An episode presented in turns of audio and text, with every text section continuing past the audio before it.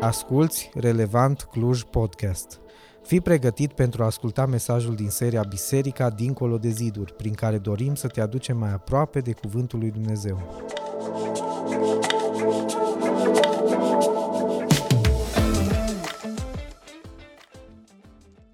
Și eu vă apreciez mult pe cei care ați rămas în România de 1 decembrie.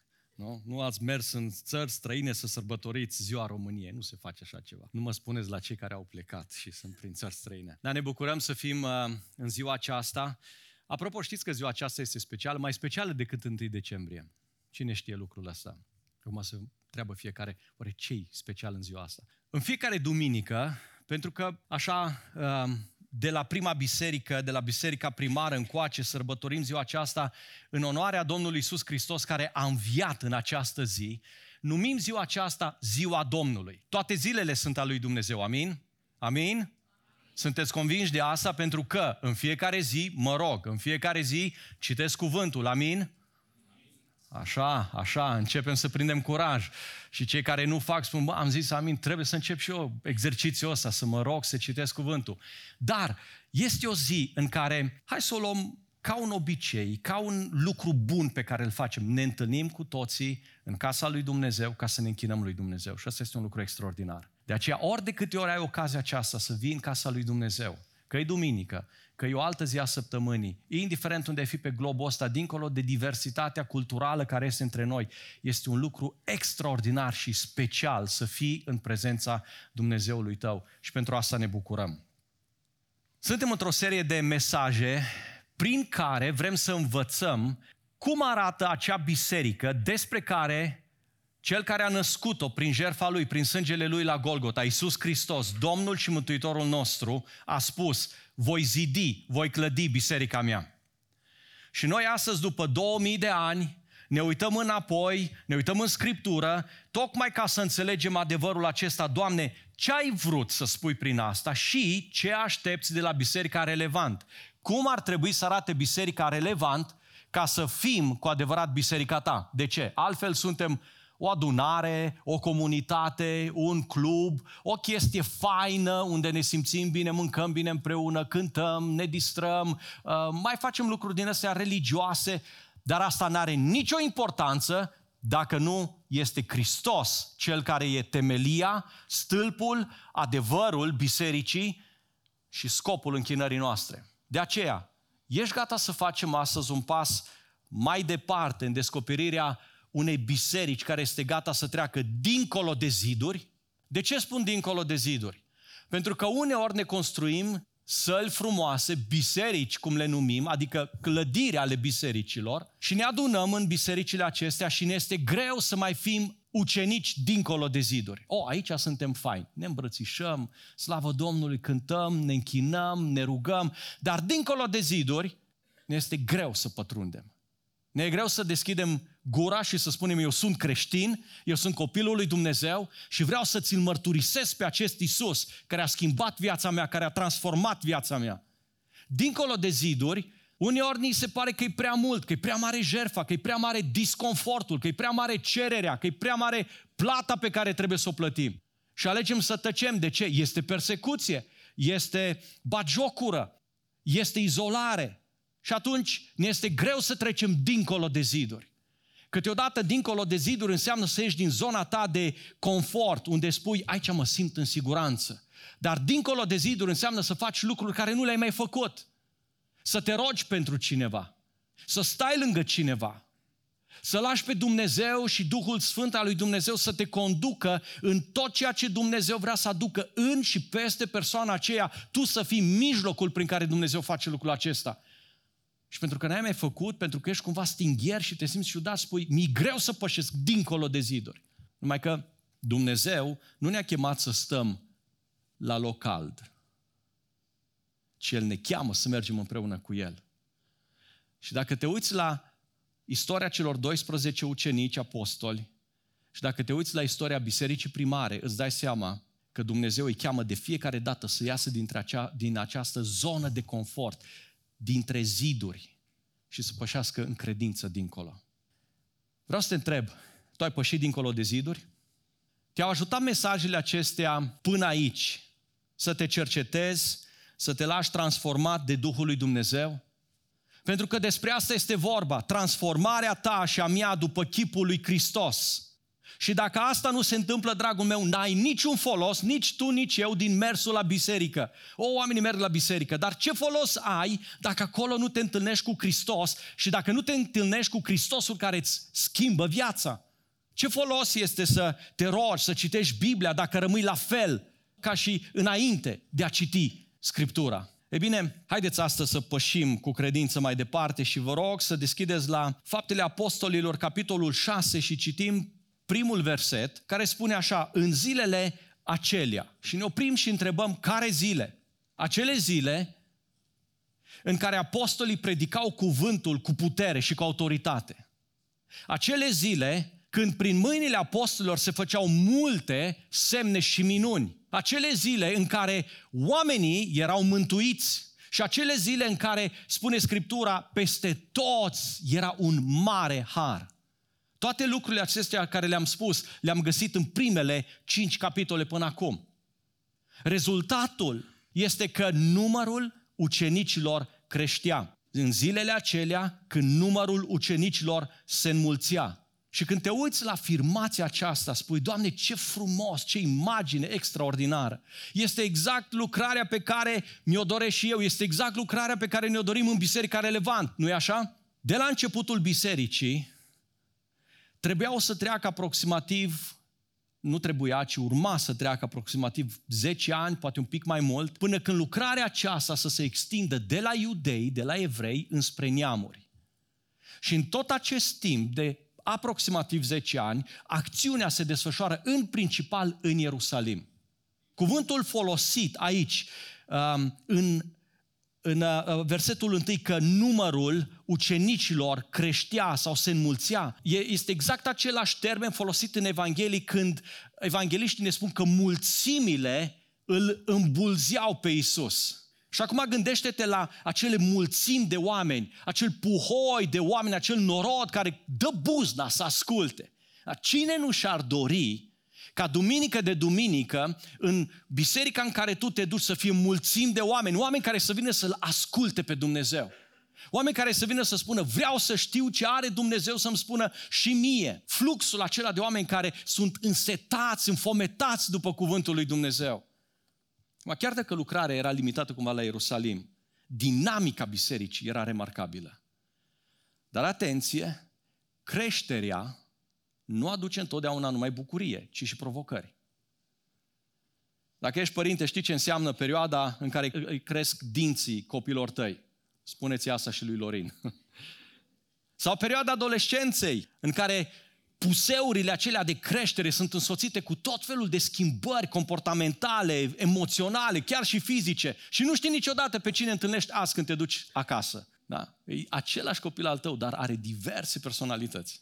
E bine, și în biserica din Ierusalim apare o problemă sau o nouă problemă, pentru că în capitolul 5 am văzut o problemă, tocmai datorită creșterii înmulțirii. Și versetul 1 continuă și spune, în zilele acelea când numărul ucenicilor se înmulțea, a existat o nemulțumire a evreilor care vorbeau grecește împotriva celorlalți evrei, pentru că văduvele lor erau neglijate în ce privește împărțirea zilnică a hranei. Și acum te întrebi, ți-ai fi dorit să fii în biserica din Ierusalim, să fii parte, să fii membrul bisericii din Ierusalim? Dacă citești primele patru capitole din fapte, spui da, da, Chiar dacă era persecuție, chiar dacă persecuția deja a început, cumva era o chestie unde, da, știu că suntem văzuți ciudat de cei din afară, dar aici, în interiorul bisericii, aici este unitate, aici este căldură, aici este um, interesul acela, compasiunea aceea a unuia față de celălalt, este extraordinar. Dar ajungi la capitolul 5 și dai de Anania și Safira. Și pe urmă, în capitolul 6, te confrunți cu această nemulțumire împotriva cuiva vorbe de rău. Toate astea din interior și încet, încet, pare că încep să te răzgândești. Mai vrei să faci parte dintr-o grupare de oameni unde nu e totul așa roz cum ai crezut? Dăm voi să spun de la început, și dacă vrei poți să-ți notezi lucrul acesta, Satan va lovi mereu, întotdeauna, în lucrarea care aduce roadă pentru gloria lui Dumnezeu. Întotdeauna. Și detaliul acesta pentru gloria lui Dumnezeu este extrem de important. Știi de ce? Roada care glorifică pe Dumnezeu face diferența dintre o slujire și lucrare orizontală și una verticală. De aceea și noi aici în relevant suntem interesați nu doar de numere, ci în primul rând de inimă. Da, numerele sunt importante și ne dorim cantitate, dar în primul rând ne dorim calitate. Așa că nu confunda niciodată numărul cu roada. Și hai să-ți spun, ce altceva confirmă 100% că ai o relație cu Isus? Că El este prezent în viața ta și că astfel tu ai rod. Notează câteva gânduri. Când înțelegi corect cuvântul lui Dumnezeu, ăsta e rod. Când te apropii de cineva și iei cuvântul acesta, care până atunci l-a citit și ca famenul etiopian sau ca alții spun, nu pricep nimic. Citesc, dar nu înțeleg. Ce mare har este să te duci lângă un astfel de om și să-i explici Evanghelia. Ce mare har este ca Duhul lui Dumnezeu să vină peste mintea ta și să-ți traducă pe limbajul tău, pe, pe, pe nevoia ta, cuvântul lui Dumnezeu care schimbă, care lucrează în viața ta. Aduți aminte de pilda semănătorului. Unii au primit cuvântul, dar l-au înțeles greșit. Problema nu că l-au respins, l-au primit, dar l-au înțeles greșit. Și îngrijorările și provocările și interesele personale la un moment dat din viața lor i-a făcut în final să abandoneze credința, calea credinței. Dar rod este atunci când începi să-ți mărturisești păcatele. Este mare lucru ca un om să vină să spună, atins de cuvântul lui Dumnezeu, am simțit că eu nu trăiesc ceea ce Dumnezeu așteaptă de la mine și vreau să mărturisesc păcatul.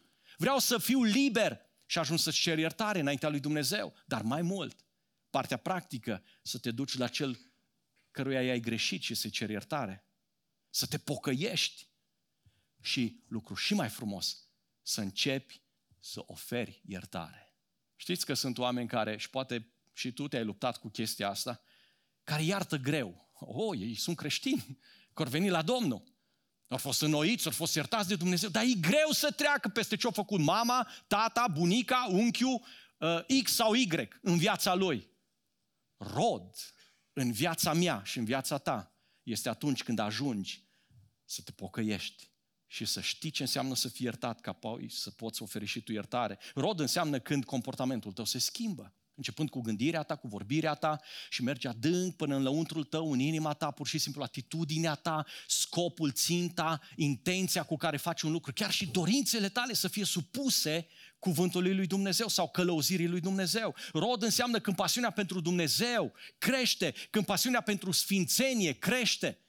Când te uiți în viața ta și spui, Doamne, îmi, îmi place de tine, alerg la casa ta, mă bucur când mi se zice, haidem la casa Domnului. Rod este atunci când îți pui viața în ordine, când prioritățile tale se schimbă, când pui pe Dumnezeu deasupra tuturor lucrurilor, când filtrezi orice plan pe care îl faci prin cuvântul lui Dumnezeu și spui, Doamne, nu fac ceva ce merge împotriva voii tale, legii tale. Asta înseamnă rod. Și acum ascultă-mă.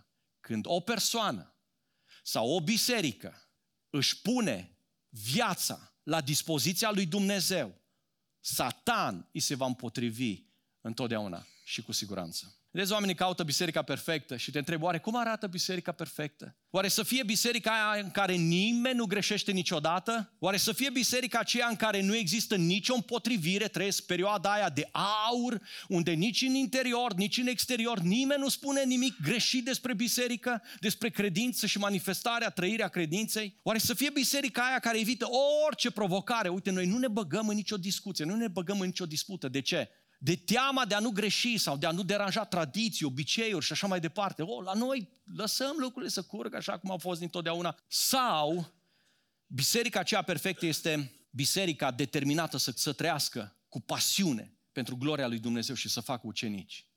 Vedeți, de multe ori preferăm viața aia comodă. Luptăm, luptăm din greu, dar luptăm să ne câștigăm acel nivel satisfăcător de confort bisericesc. Dar nu urmărim planul lui Dumnezeu. Pentru că planul lui Dumnezeu implică risc în termenii noștri. Doamne, nu știu cât mă costă. Nu sunt sigur de ce va urma mâine și atunci vreau să am liniște, confortul meu. Lupt pentru asta, dar nu sunt gata să lupt pentru tine, pentru cauza ta. Cum spunea cineva, prefer să greșesc de o mie de ori, dar să o iau de la capăt, decât să stau cu mâinile încrucișate în sân și să nu fac nimic. Când pui totul la bătaie pentru Dumnezeu, nu te mira că Satan lovește în slujirea ta, în biserica ta, în viața ta. Nu te descuraja când atacurile vin din afară? O, da, știu, pot fi dureroase, pot fi dure uneori, pot fi intimidante, pot fi grele, costă. Dar în același timp, și asta este textul de astăzi, nu te mira când atacurile vin din interior. Și mulți oameni se întreabă, bine, dar cum a ajuns diavolul în biserică? E simplu. E foarte simplu. Și nu vreau să rămân la nivelul ăla spiritual, că diavolul în lumea uh, uh, duhurilor intră, pătrunde între ziduri. Asta, diavolul are acces în biserică și nu mă refer la zidurile astea, mă refer la tine și la mine. Când gândurile tale și ale mele nu sunt supuse autorității lui Isus, diavolul e prezent. De aceea spune Scriptura, orice gând îl facem rob ascultării de Hristos. Diavolul intră în biserică în momentul în care poftele egoiste din viața mea nu sunt supuse controlului Duhului Sfânt. Pentru cei care urmăresc mai mult să se laude cu manifestarea Duhului Sfânt, dar în care roada este o noțiune străină, le aduc aminte că Duhul Sfânt locuiește în viața unui om prin roadă, dar îl vizitează poate prin manifestare. E o mare diferență. Diavolul poate intra în viața unui om prin interpretări, preferințe, care se bazează pe sentimente, simțăminte personale, la care nu renunți, că sale mele sunt personale, individualism. Diavolul e prezent acolo. Diavolul intră în momentul în care oamenii sunt gata să fie superficiali, tratează viața de credință superficial, neserios. Și diavolul e prezent în biserică. Și exact asta se întâmplă în fapte capitolul 6. Observă însă ce anume atacă Satan. Orice lucrare care aduce rod spre gloria lui Dumnezeu, am spus deja lucrul acesta. Și ține minte că erau mulți oameni religioși în Ierusalim. Erau mulți rabini, mulți preoți, mulți cărturari, dar noi știm bine că Dumnezeu nu este interesat de religie, ci de relație. Pentru că religia e moartă, dar relația cu Dumnezeu prin Isus Hristos aduce viață. Este viață. De aceea Satan va ataca întotdeauna orice lucrare bazată pe relația cu Hristos, care implicit aduce roadă. Doi, diavolul va ataca orice inițiativă bună pusă în inima ta de Duhul Sfânt. Am citit în capitolul 4 că în biserica din Ierusalim, nou format, au început să apară nevoi și lipsuri. Fapte, capitolul 4, versetele 34-35, ne spune că ei, credincioși, au început să vândă cei care aveau proprietăți, proprietățile lor, tocmai ca să ajute pe cei care, dintr-o dată, în urma persecuției, au rămas fără nimic, fără niciun sprijin, fără niciun ajutor. O inițiativă extrem de nobilă, extrem de frumoasă. Cum o atacă diavolul? Îl naște pe Anania și Safira. Adică intră în inima lor și textul spune acolo că va umplut inima Diavolul umple inima lui Anania și Safira încât ei nu mai gândesc la nimic spiritual, ci numai orizontal. Cum pot să câștig și eu atenție de pe urma acestui gest? În capitolul 6 ne spune că erau niște femei văduve, adică nevoie de ajutor. Și asta dragostea observă, dragostea vede nevoia și intră în acțiune. Duhul Sfânt întotdeauna când va vedea nevoi în jurul nostru, provocări în jurul nostru, lipsuri în jurul nostru, dă idei, naște idei inițiative diverse. Și când citești textul, asta produce bucurie, unitate, un mare har era peste tot, era pace, era părtășie. Întrebare, cine nu se bucură de asta? Răspuns? Surpriză? Satan. Nu e nicio surpriză, dar ascultă-mă. Cine nu se bucură când tu în biserică îndemni oamenii să ia Biblia în mână? Frate, prea multă Biblie. Serios. Cine nu se bucură atunci când bârfa și comportamentul lumesc al unora este expus? Cine nu se bucură când confrunți aroganța, nesupunerea, minciuna? Diavolul cu siguranță nu se bucură, dar s-ar putea să nu te bucuri nici tu, pentru că trăiești în păcatele acelea. Și asta este o mare provocare pentru fiecare din noi. De ce? Diavolul va ataca orice inițiativă bună pusă în inima ta de Duhul lui Dumnezeu. Nu-i simplu să păstrezi verticalitatea într-o lume orizontală, într-o lume condusă de frică de lașitate, în timp ce caută fiecare siguranța și semnificația închinându-se acestor idoli. De aceea vreau să citesc un text din 2 Corinteni 4, 1 la 6, să prins curaj ascultându-l pe Pavel spună lucrurile acestea. De fapt, tot capitolul și dacă îți notezi asta, 2 Corinteni 4, 1 la 16, dacă nu mă înșel, este tot capitolul din, din 2 Corinteni. Pavel vorbește acolo despre lucrarea măreață pe care Dumnezeu ne-a încredințat-o, dar despre slăbiciunea și fragilitatea noastră. Însă, zice el, fiindcă avem slujba aceasta potrivit cu mila de care am avut parte, noi nu ne descurajăm. Din potrivă, am respins lucrurile ascunse și rușinoase și nu umblăm cu viclenie, nici nu falsificăm cuvântul lui Dumnezeu, ci prin predicarea sau expunerea adevărului ne recomandăm pe noi înșine conștiinței fiecărui om înaintea lui Dumnezeu.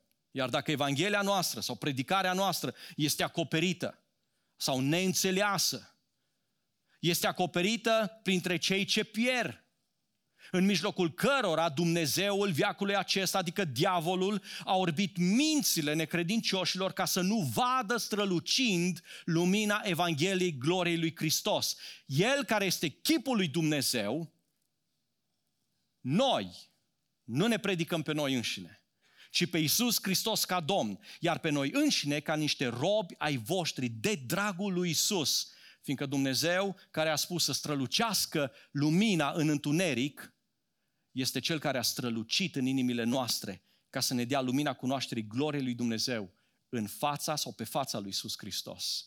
De aceea, nu aplica în teamă capul și ființa ta când ești atacat, ci din potrivă rămâi ferm să predici adevărul lui Dumnezeu. Diavolul mai atacă însă ceva, trei, relațiile dintre credincioși. Versetul 1 ne spune că a existat o nemulțumire a evreilor care vorbeau grecește împotriva celorlalți evrei. Nemulțumirea lor avea o adresă, avea o țintă. Nu era așa, a, știi, astăzi m-am trezit așa într-o stare, nu n-aș putea să spun de ce, dar nu, nu, ăsta știa bine ce urăște, știa bine ce atacă. Alte traduceri spun așa, au început să murmure sau să cârtească. Adică pacea, liniștea și dragostea dintre ei era sub asediu, era sub atac. O mulțime de comentarii pe la spate, o mulțime de vorbe răutăcioase, pe ascuns. Și asta este o stare periculoasă care împiedică lucrarea Duhului Sfânt. Ce aduce în schimb? Simplu, neîncredere, superficialitate, fățărnicie, nepăsare. Și simți imediat Duhul acela, pentru că e Duhul lumii. De aceea și Dumnezeu, când scrie bisericilor din Apocalipsa, li se adresează bisericii din Efes, Apocalipsa 2, 1 la 5, știu truda ta, știu faptele tale, știu strădania ta, știu toate lucrurile acestea, dar ce mă interesează cel mai mult este dragostea ta. Nu mai ești ca la început și dacă nu te întorci la dragostea din tâi, te voi părăsi. De aceea Evrei 12 cu 14 spune, urmăriți pacea și sfințirea fără de care nimeni, subliniază, nimeni, nici tu, nici eu, nimeni nu va vedea pe Dumnezeu. Satan va lovi mereu în relațiile dintre credincioși și încă un lucru în predicarea Evangheliei. De aceea, versetul 2 spune, când cei 12 au adunat mulțimea ucenicilor, le-au zis, nu este potrivit pentru noi să lăsăm cuvântul lui Dumnezeu ca să slujim la mese. Oh, și câtă teologie pe marginea acestui verset. Dar apostolii spun foarte clar, ținta diavolului, atacul diavolului este predicarea Evangheliei. Și versetul 4 e interes. În timp ce oamenii aceștia pe care noi propunem să se ocupe de partea administrativă își vor face treaba, noi vom continua să dăm atenție rugăciunii și lucrării de proclamare a cuvântului. De ce? Asta este foarte important. Știm deja de duminica trecută că aici vrea să ajungă Satan. Și credeți-mă că este foarte greu să te pregătești să predici când toată ziua alergi să stingi conflicte pe aici pe acolo. Întrebați pe oamenii care predică. E foarte greu să predici când nu există unitate. Pentru că diversele partide din biserică îți fac predica franjuri. Știți ce să ia, nu? Dați unui copil o foarfecă și ceva de calitate, să vedeți cum taie în ea tot felul de modele. E greu să predici când biserica e divizată datorită păcatului. Pentru că bârfa, răutatea, individualismul, egoismul strică unitatea și deschid calea larg pentru dezbinare. Lupta este una spirituală, extrem de puternică, extrem de intensă. Dar, asta pe de o parte, la fel de greu este să asculți cuvântul, predicarea, când este tensiune în jur. Așa că și cel care predică și cel care ascultă sunt privați de lucrarea Duhului Sfânt care dă putere și autoritate și care dă dispoziție ca să asculți și să pricepi cuvântul lui Dumnezeu, dar aminte să-l mai aplici în viața ta. Fii sigur că Satan va ataca mereu predicarea și pe cei care o fac cu îndrăzneală.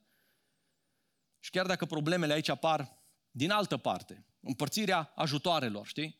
Uh, problema nu-i predicare, nu avem nimic cu voi. Noi avem problema asta fierbinte. Ținta diavolului era tocmai acolo. De ce?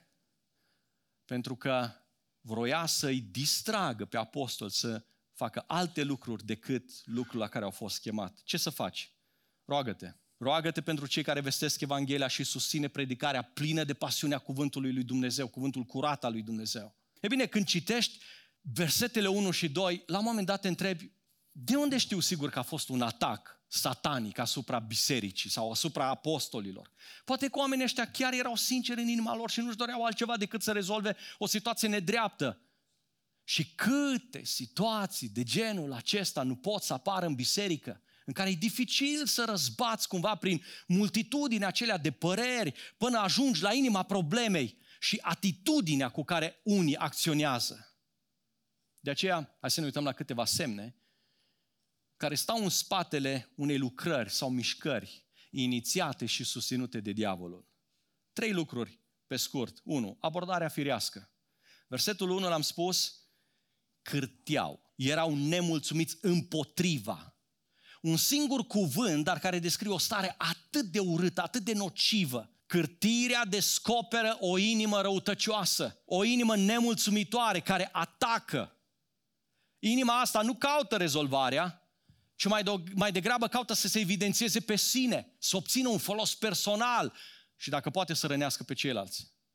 Când cârtești, ție nu-ți pasă de ceilalți. Tu nu vii cu nemulțumiri pentru că vrei să rezolvi problema, tu mai degrabă vii cu nemulțumiri să rezolvi problema cum vrei tu, indiferent de ce se întâmplă cu cei din jur. Da, sunt probleme în biserică, dar este și o modalitate biblică să rezolvi problemele din biserică. Modalitate demnă de un ucenic al lui Hristos Coloseni, capitolul 3, versetul 12 și 13. Astfel, dar, ca niște aleși al lui Dumnezeu, sfinți și prea iubiți, îmbrăcați-vă cu o inimă plină de îndurare, cu bunătate, cu smerenie, cu blândețe, cu îndelungă răbdare. Și zici, uf, bine că s-a terminat lista aici, că cine mai știe ce urma. Îngăduiți-vă unii pe alții. Și dacă unul dintre voi are pricină să se plângă de altul, adică are un motiv, are un motiv întemeiat. Iertați-vă unul pe altul. Cum v-a iertat Hristos, așa iertați-vă și voi. Ori când mă uit în text, oamenii ăștia n-au avut abordarea aceasta, ci au avut o abordare greșită, firească. Doi, favoritism. Văduvele acestea erau neglijate sau trecute cu vederea. Și atenție la diferența aceasta dintre favor și favoritism. De ce favor? Oh, aș vrea ca cineva să-mi facă acest favor. Poți să te rog să-mi faci un mic favor. Și e super ok. Favor înseamnă să faci un bine, nefiind obligat.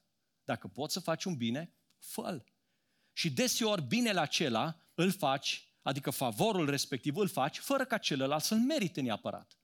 Și este perfect ok. Nu e nimic greșit în problema asta.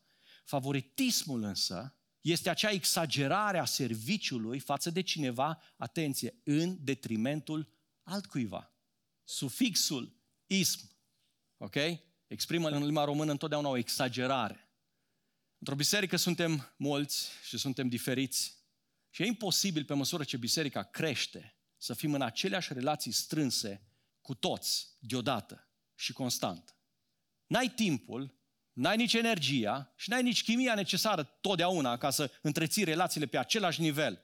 Că există favor în biserică, e un lucru ok, e un lucru normal, nu e nimic de condamnat. Că nu poți face favoruri tuturor în aceeași măsură, asta este o realitate pe care trebuie să o înțelegem și să o acceptăm. Problema este când apare favoritismul. Pentru că favoritismul înseamnă să lipsești de dragoste, de interes și de slujire pe cel de lângă tine. Să-l îndepărtezi, să-l neglijezi, să-l izolezi, să-l tratezi cu indiferență și asta este păcat. De aceea, atenție la favoritism. Trei, dezbinare. Evrei care vorbeau grecește. Cine să ăștia? De ce vorbeau grecește? Păi foarte simplu, sunt uh, două posibilități aici. Erau uh, iudei care fie s-au născut în diaspora și trăind în lumea aceea grecească, în, uh, în zona aceea unde Grecia uh, a influențat foarte mult, inclusiv cultura multor sau diverselor popoare pe care le-a cucerit și nu numai, oamenii aceștia au început să copieze un tipar, un mod de a trăi, de a gândi în societate. Dar erau și iudei din zona aceea, din Iudeea, din Galileea, din Ierusalim, care au adoptat cultura grecească pentru că părea o cultură faină, era la modă și era foarte larg răspândită în vremea respectivă. Ei bine, diferențele acestea au dus la această dezbinare între ei. Și oamenii aceștia s-au uitat la cum se împart ajutoarele și li s-a părut, nu știm exact dacă era adevărat sau nu, dar li s-a părut că văduvele lor erau trecute cu vederea să erau neglijate. Vreau să duc însă privirea noastră spre altceva, o întrebare. Ce-i unia pe oamenii aceștia în Biserica lui Hristos? Ce i-a adus împreună?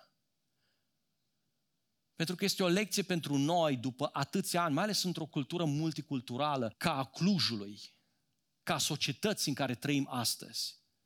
Credința în Hristos. Ce îi făcea diferiți? Tot restul. Dar tot restul. Social erau bogați și săraci, sclavi și liberi. Cultural erau iudei și greci. Etnic, la fel. Libertatea de a-și manifesta gândurile, gusturile, preferințele, părerile, toate astea aduc diferențe între noi. Dar uitați-vă și dacă citiți Cartea Faptele Apostolilor, veți vedea cum această, dacă vreți, subcultură creștină, creștinismul, preia tot mai mult controlul și topește diferențele acelea. Nu știu dacă vă puteți imagina, ne ajută Raul aici, dacă vreți, la matematică. Mai știți fracțiile acelea unde era un numitor comun?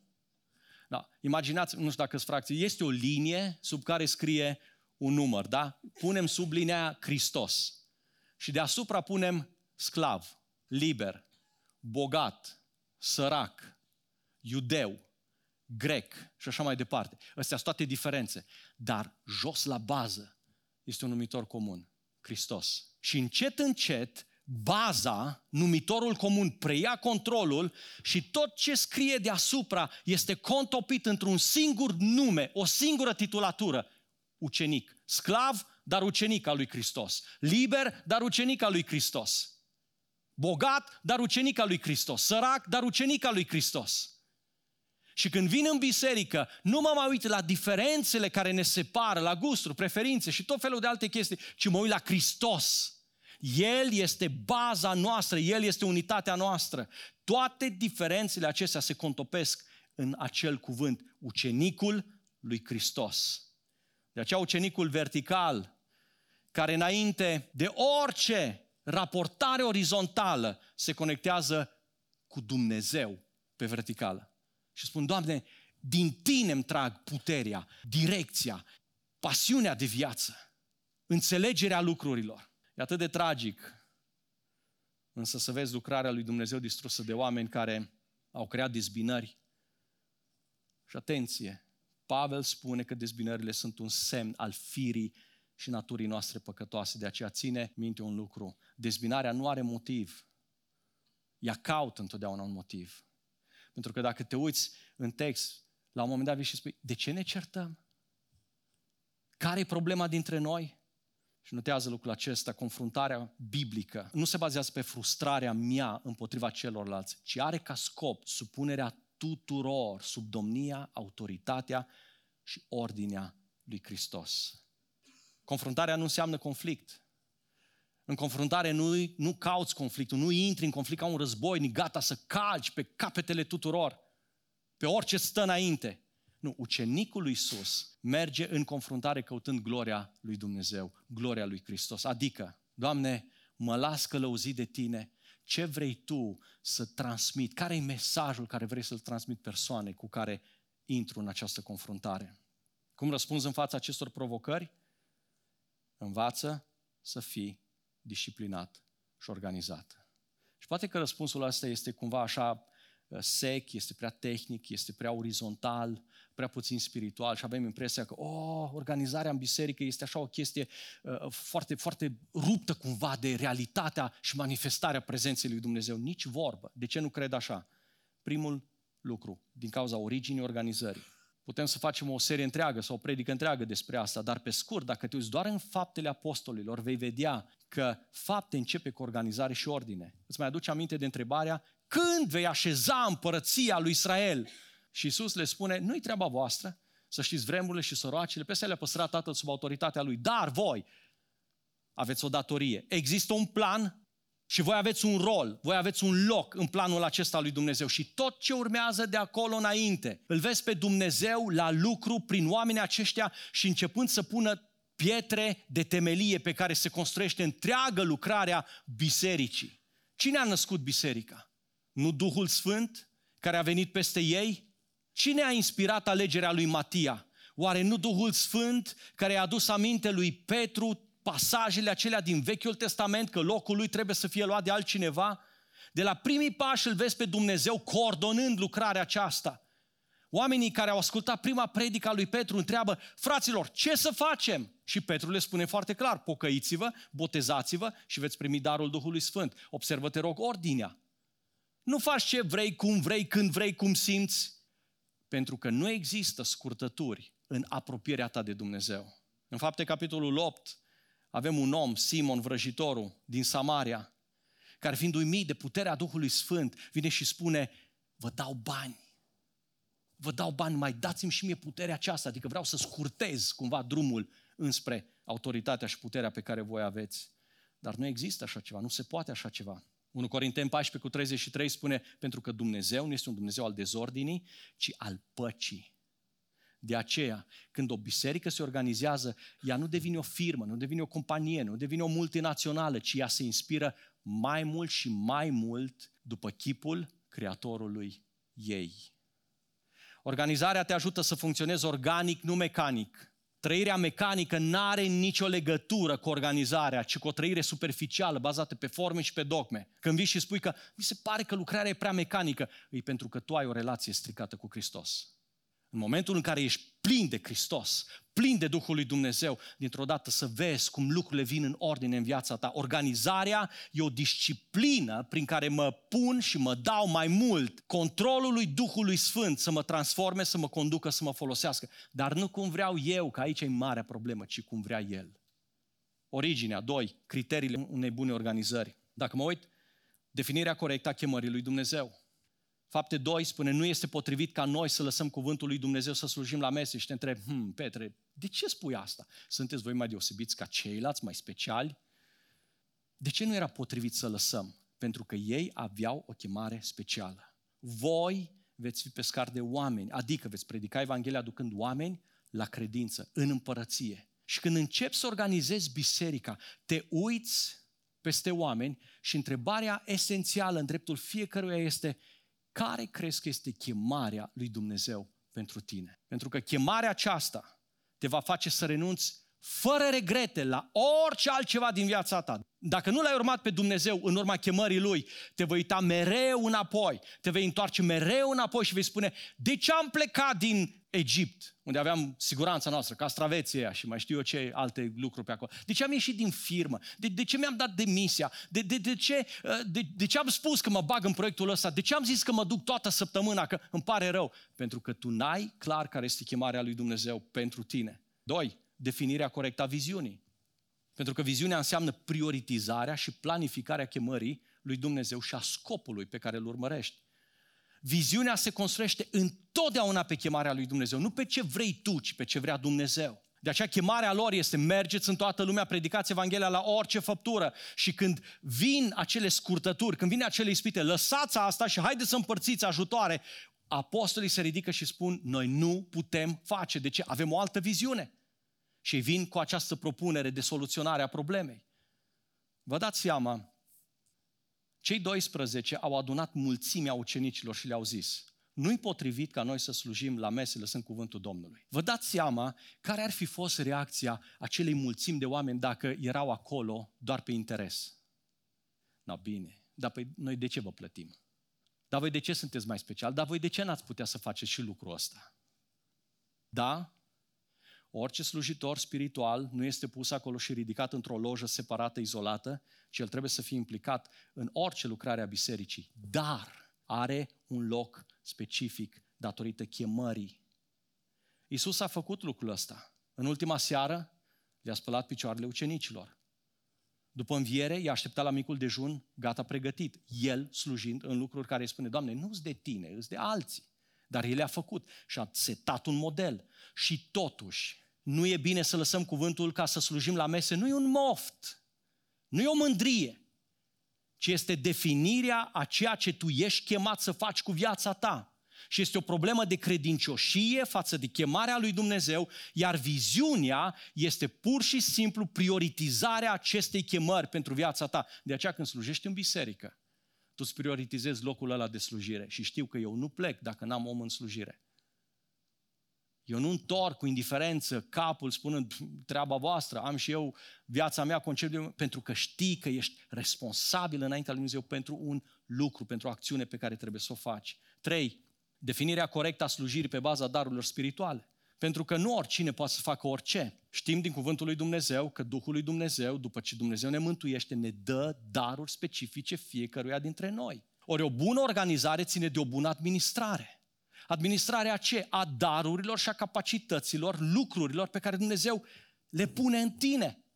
Și dacă le-a pus în tine, vreau să-ți aduc aminte că tu nu ești stăpân peste nimic. Dacă Dumnezeu ți-a dat un dar, tu ești nimic mai mult sau mai puțin decât robul lui Hristos, care ești dator să slujești cu darul respectiv. De aceea 1 Corinteni 4 cu 7 spune, cine te face diferit? Ce lucru ai pe care să nu-l fi primit? Iar dacă l-ai primit, de ce te lauzi? Ca și cum nu l-ai fi primit. Darurile spirituale pe care le-ai primit sunt pentru a sluji, sunt pentru a sta la dispoziția lui Dumnezeu ca El să lucreze în tine și prin tine pentru ceilalți. Fapte 6, versetele 3 și 4. Prin urmare, fraților, alegeți dintre voi șapte bărbați care au o bună mărturie, plini de Duhul Sfânt și de înțelepciune, pe care să-i punem responsabili cu împlinirea acestor nevoi. Iar noi, conform chemării și darurilor pe care Dumnezeu ni le-a dat nouă, vom continua să dăm atenție rugăciunii și lucrării de proclamare a cuvântului. Vorbirea aceasta a plăcut întregii mulțimi, versetul 5. Și te întreb, wow, știi cum îți descoperi darul spiritual?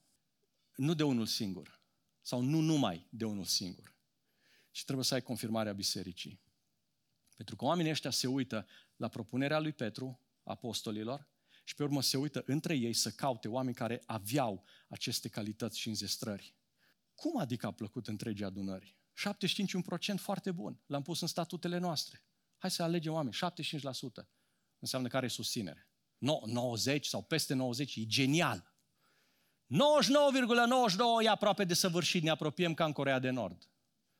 100 de procente, 100%, ă, asta e imposibil. Frate, nu poți. Știi că mai ai oameni care te contestă, care...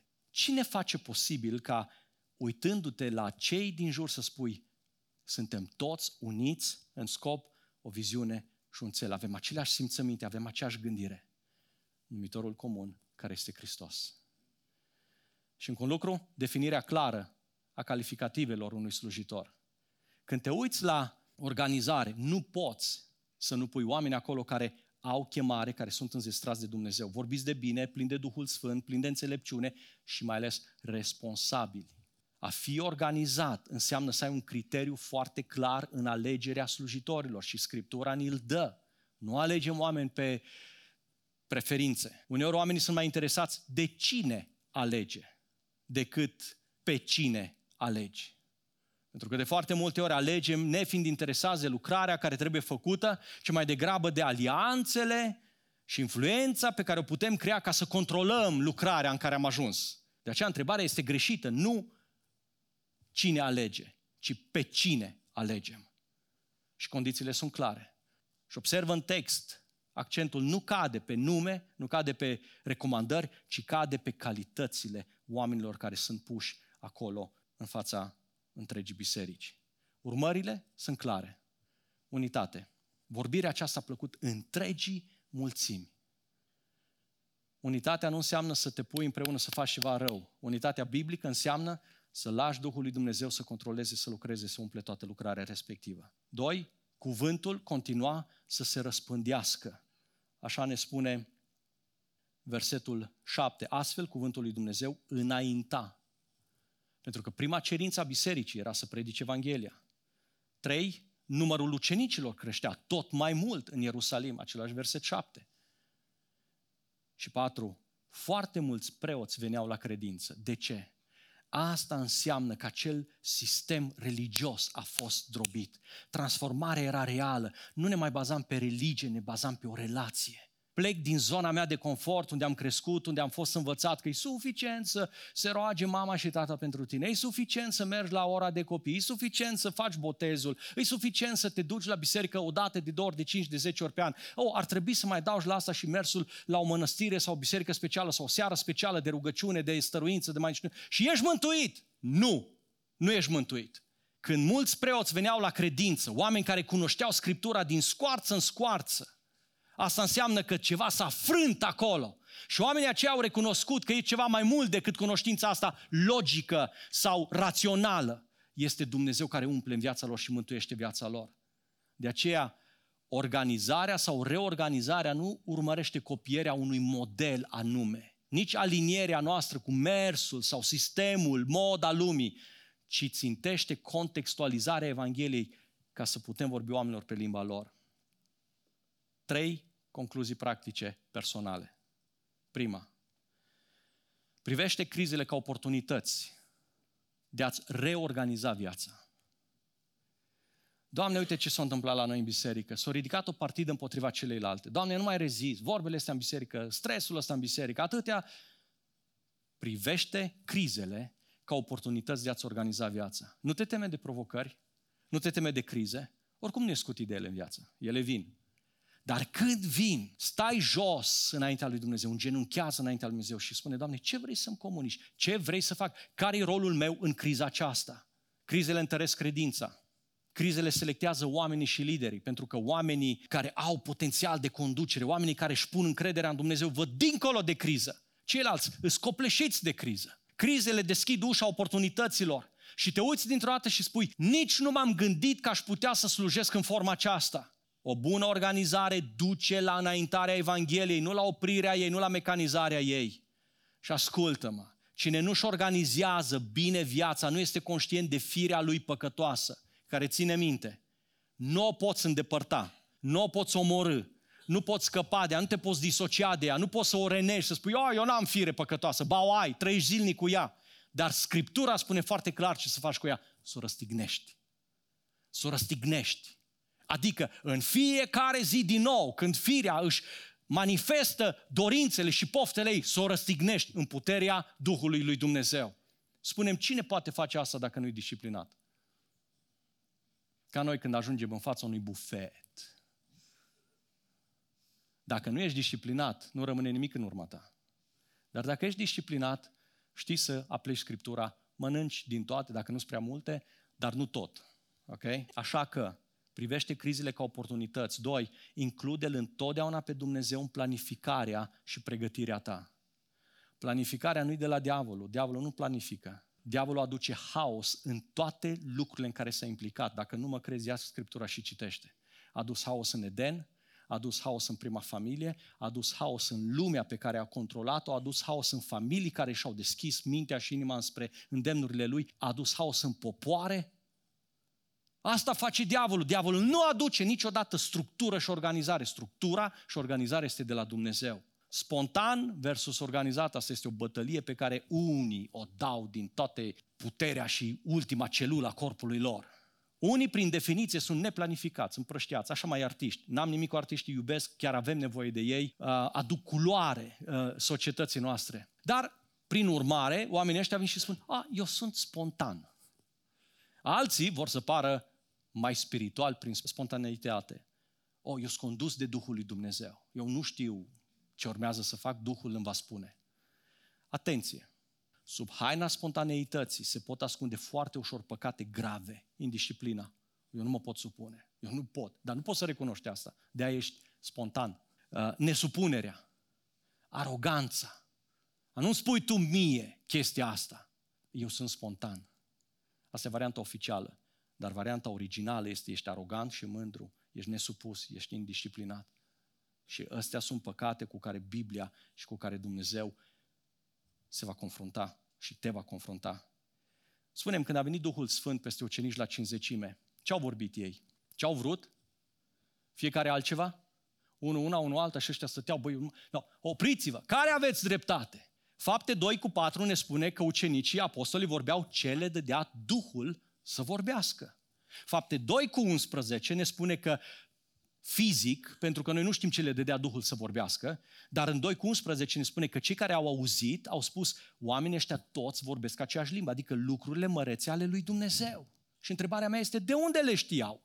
Oare nu sunt aceleași lucruri minunate pe care le-a predicat și Isus? Și în moment ce predica, mulțimea spunea, cine este omul acesta? De unde? Are el înțelepciunea aceasta și au rămas uimiți de el. Și când citești pe urmă predica lui Petru, ce descoperi în ea? Pentru că se bazează pe cuvinte foarte concrete și foarte simple. Oare nu prezentarea planului de mântuire a lui Dumnezeu prin credința în Isus Hristos? Și acum, du totul la concluzia. Ioan 15 cu 26, unde Isus spune, când va veni Duhul Sfânt, adică apărătorul pe care vi-l voi trimite de la Tatăl, Duhul adevărului care iese de la Tatăl, El va mărturisi despre mine. Și ăsta este mesajul pe care ucenicii îl predică mai departe. Și trei, lasă-L pe Dumnezeu să lucreze în viața ta prin alții. Uneori suntem așa de ocupați și uneori suntem așa de stresați și uneori suntem așa de obosiți și de copleșiți pentru că ne asumăm toate lucrurile pe care nu neapărat Dumnezeu ne-a cerut să le facem. De aceea, apostolii se ridică și spun, fraților, alegeți dintre voi șapte bărbați. Astea sunt calitățile și hai să-i punem responsabil cu împlinirea acestor nevoi. Și noi vom face altceva. Dar de unde sunt convins că oamenii ăștia vor face ca tine, Petre, ca tine, Ioane, pentru că voi ați stat cu Isus? Când au plinătatea Duhului Sfânt când sunt oameni vorbiți de bine, când sunt oameni care și-au dovedit credincioșia în mijlocul vostru, în viața de zi cu zi, asta spune foarte multe. Pentru că sunt foarte mulți tari în teorie, dar slabi în practică. De aceea, în încheiere, vreau să te întreb, ești tu gata să treci dincolo de ziduri în partea asta a organizării, a disciplinării vieții tale? Să spui, Doamne, am făcut un legământ cu Tine, Legământul cu tine înseamnă că nu eu, ci tu vei trăi de aici înainte în viața mea. Legământul înseamnă că de astăzi înainte, cu tot ce sunt, sunt la dispoziția ta. Uh, mi-am adus aminte, cu excepție de 1 decembrie, cu excepție de ziua copilor mei, cu excepție uh, ziua anunții noastre. Doamne, nu pot, nu, nu pot să supăr soția. Și uite așa strecurăm tot felul de excepții în slujirea noastră și stipulații în contractul nostru. Dumnezeu spune ori totul, ori nimic. Când ești al meu, vreau să fii al meu, să mă slujești, să fii pasionat, să fii dedicat, să fii credincios, să fii responsabil. Și în dimineața aceasta aș vrea să te aduc cu toate frământările astea, cu toate întrebările astea pe care Duhul Sfânt mă rog să le ridice în inima ta și să stai înaintea lui Dumnezeu spunând, Doamne, eu cum te slujesc? Sunt disciplinat în slujirea mea sau sunt spontan? Spontan în sensul că fac ce vreau, când vreau, cum vreau. Sau am înțeles că viața mea trebuie să fie adusă ca o jertfă vie pe altarul tău, lăsându-te pe tine să lucrezi în mine și prin mine. Haideți așa cum stăm, stăm înaintea lui Dumnezeu și să spunem cu toții, tu spunem cuvintele tale, lasă Duhul Sfânt să-ți aducă cuvintele acelea în mintea ta, pe limba ta și dacă vrei, rostește-le, ia toată libertatea să le rostești înaintea Domnului. Doamne, îți mulțumim că ești un Dumnezeu care veghezi, care stăpânești, care conduci universul întreg și îți mulțumim că Tu conduci și biserica Ta și îți mulțumim, Doamne, că conduci și viața noastră, familiile noastre. Îți mulțumim că Tu porți de grijă de biserica Ta, Tu porți de grijă de familiile noastre, Tu porți de grijă vieții noastre, trupului, dar și sufletului nostru. Doamne, ți aducem ființa noastră înaintea Ta și te rugăm în aceste momente, iartă-ne ori de câte ori ne-am găsit scuze că putem să trăim cum vrem, când vrem. pentru tine. Ori de câte ori am crezut că putem să tratăm probleme spirituale și probleme uh, unde Tu ne-ai schimbat perspectiva exact așa cum o face lumea. Doamne, ne pocăim de momentele acestea înaintea Ta, ne pocăim de păcatele acestea înaintea Ta, ne pocăim de orice nemulțumire, ne pocăim de orice aroganță, ne pocăim de orice frustrare, ne pocăim de orice lucru pe care l-am trăit în ambiția noastră personală și nu l-am supus autorității Tale. Și, Doamne, te rugăm prin Duhul Tău cel Sfânt, ia control peste viața noastră. Doamne, nu doar ne vizita, ci locuiește noi. Doamne, lasă Duhul Tău cel Sfânt să aducă roadă în viața noastră. Pentru că roada Duhului Tău cel Sfânt înseamnă că Tu ești aici, în noi, în fiecare. Și te rog să schimbi atitudinea inimii. Te rog să schimbi chiar și dorințele inimii. Să schimbi, Doamne, mentalitatea, gândirea, vorbirea noastră, intențiile noastre. Doamne, felul în care abordăm lucrurile, oamenii, ajută-ne să fim ai Tăi și oamenii să recunoască că nu noi, ci Tu trăiești și locuiești și lucrezi prin noi. Și mă rog pentru Biserica Relevant și mă rog pentru fiecare familie din Biserica Relevant și pentru fiecare individ din Biserica Relevant. Doamne, mă rog în această dimineață să schimbi perspectiva noastră. Dacă mai sunt acolo lucruri personale, aroganțe umane ale firii păcătoase, zdrobește-le în dimineața aceasta, te rugăm. Și ajută-ne când ne dăruim, să ne dăruim ție, pentru ca lucrarea ta să fie făcută exact așa cum tu aștepți și toată gloria și toată slava să fie a ta în veci, pentru că tu le meriți, Dumnezeul nostru. Fii binecuvântat. Amin. Mulțumim că ai ascultat acest mesaj până la final. Ne găsești pe Facebook și Instagram pentru a fi în contact cu ceea ce împărtășim noi.